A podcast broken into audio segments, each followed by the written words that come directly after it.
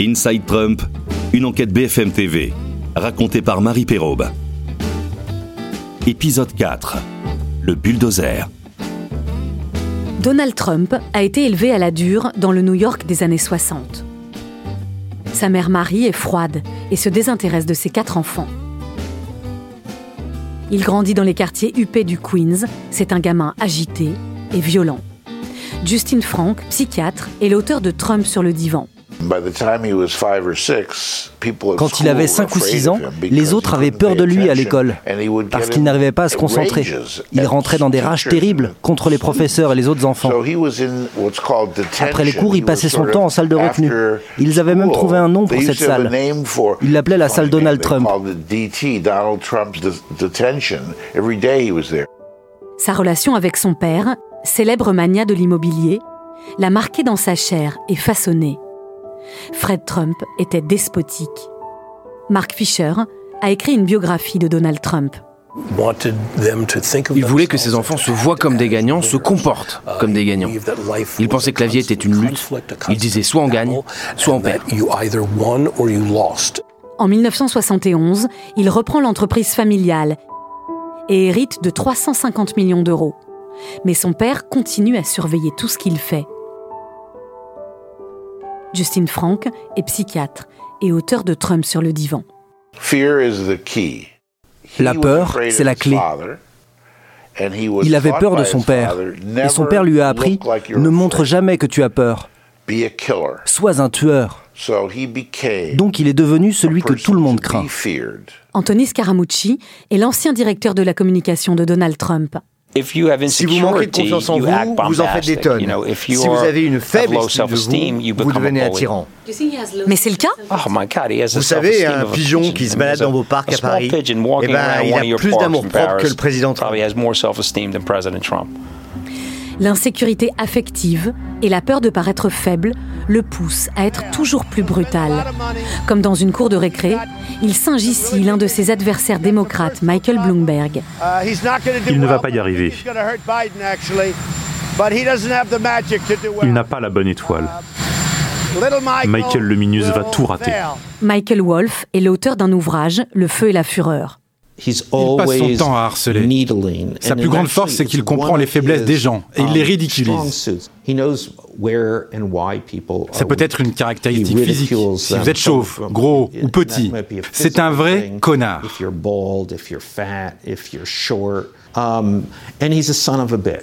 Mais c'est avec ses propres collaborateurs que Donald Trump est le plus violent. Il a licencié plus d'une centaine de personnes.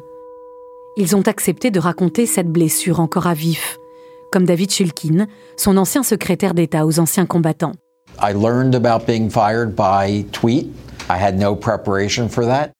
J'ai appris que j'étais licencié par tweet. Je n'étais pas préparé à ça. J'étais chez moi et ma femme m'a dit qu'elle venait de recevoir le tweet. J'étais atomisé. Alors on n'a rien dit pendant un long moment et j'ai ensuite réalisé qu'il n'y avait rien à dire de plus.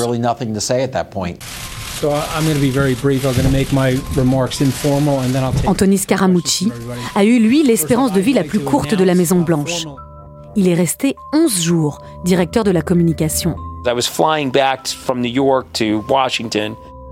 Je rentrais de New York, euh, j'arrivais à Washington, et Nick Ayers, qui était un bon copain, m'appelle sur mon téléphone perso.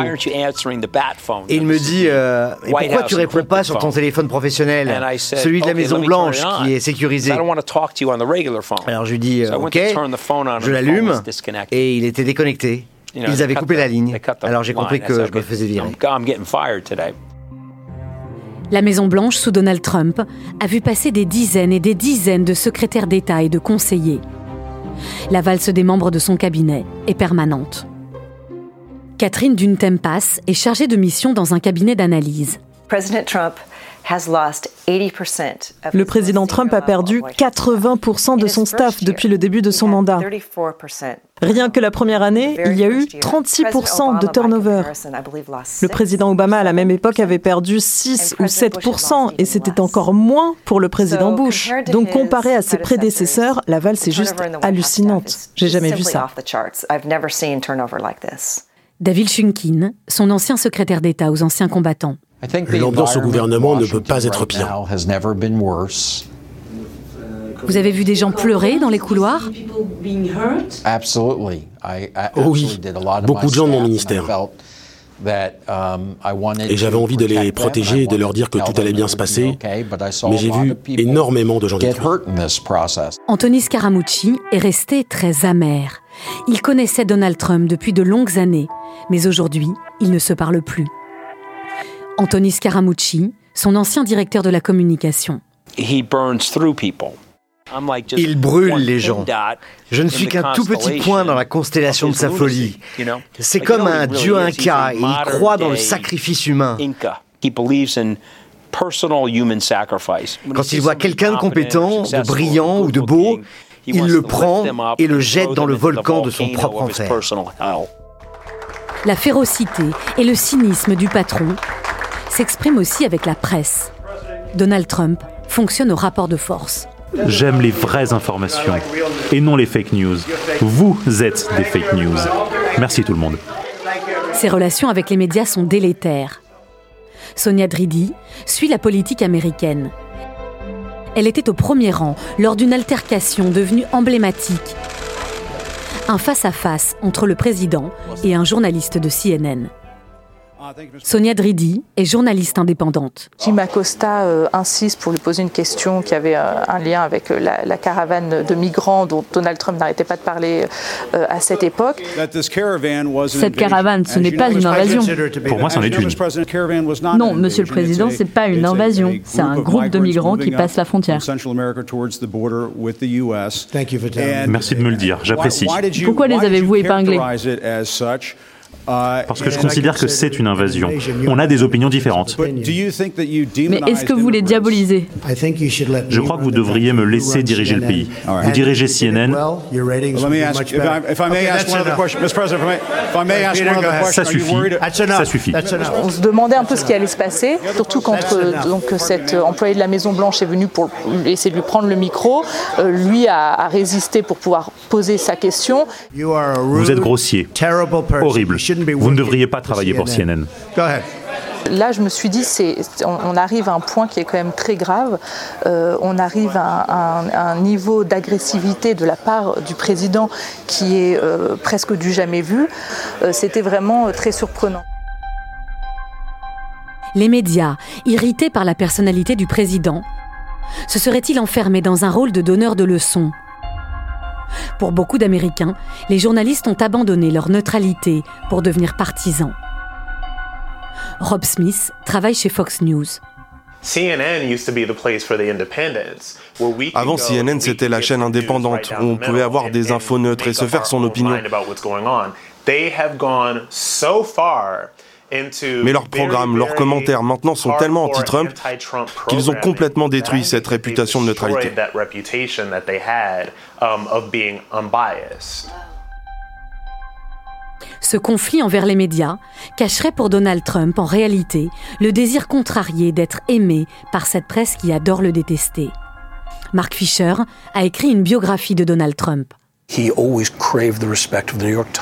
Il a toujours cherché désespérément à être respecté par le New York Times, par exemple, qu'il l'a toujours méprisé, caricaturé comme un clown. Et il a développé un ressentiment vers les élites. Il s'est toujours senti comme le vilain petit canard. Donald Trump est adepte de la méthode forte.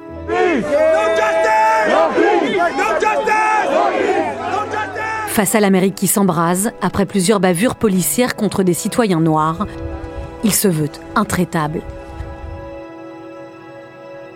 Dans une conversation téléphonique que s'est procurée CNN, il sermonne les gouverneurs d'État sur le maintien de l'ordre.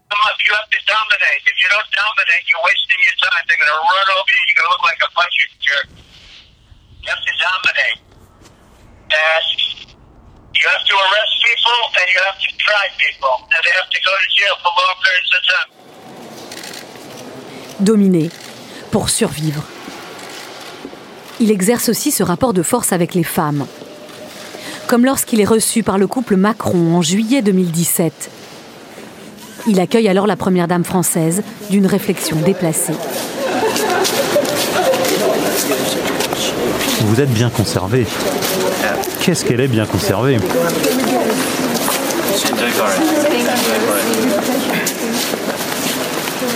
Des propos misogynes, mais il peut aussi aller plus loin. À 1000 km de New York, dans un petit village de Caroline du Nord, nous avons retrouvé Jessica Leeds.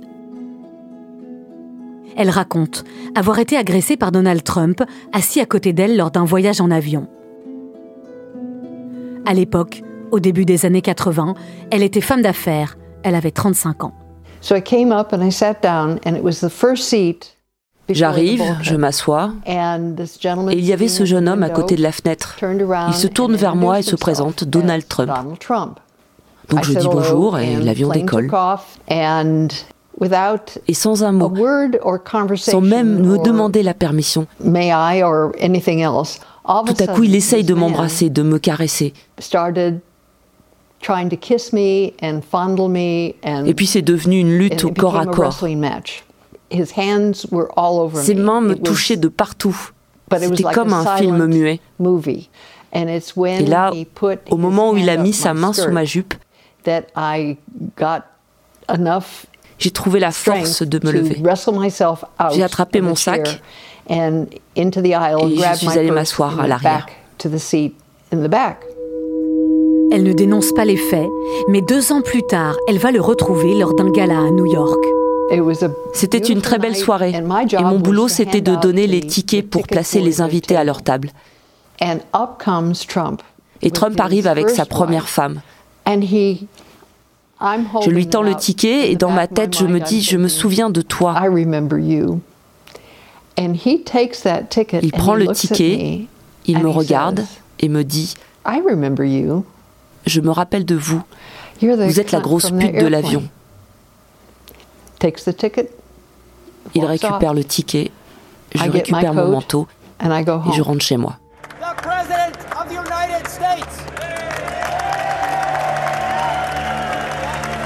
Elle ne portera jamais plainte. Les faits sont aujourd'hui prescrits. Mais une enquête américaine a recensé 26 affaires d'agression sexuelle ou de harcèlement impliquant Donald Trump avant qu'il ne soit président. Cet homme, qui inspire au monde entier un mélange de fascination, de crainte et de moquerie, dérange, bouscule. Et son outrance tapageuse déchire l'Amérique en profondeur. Mais celui que personne, pas même lui, n'imaginait il y a quatre ans devenir président, espère faire mentir à nouveau les pronostics. Donald Trump a pris goût au pouvoir, à la puissance, et il n'a aucunement l'intention de quitter l'arène. Thank you and God bless America. Good night. Retrouvez tous les épisodes d'Inside Trump, l'enquête sur l'appli BFM TV, sur bfmtv.com et sur toutes les plateformes de streaming.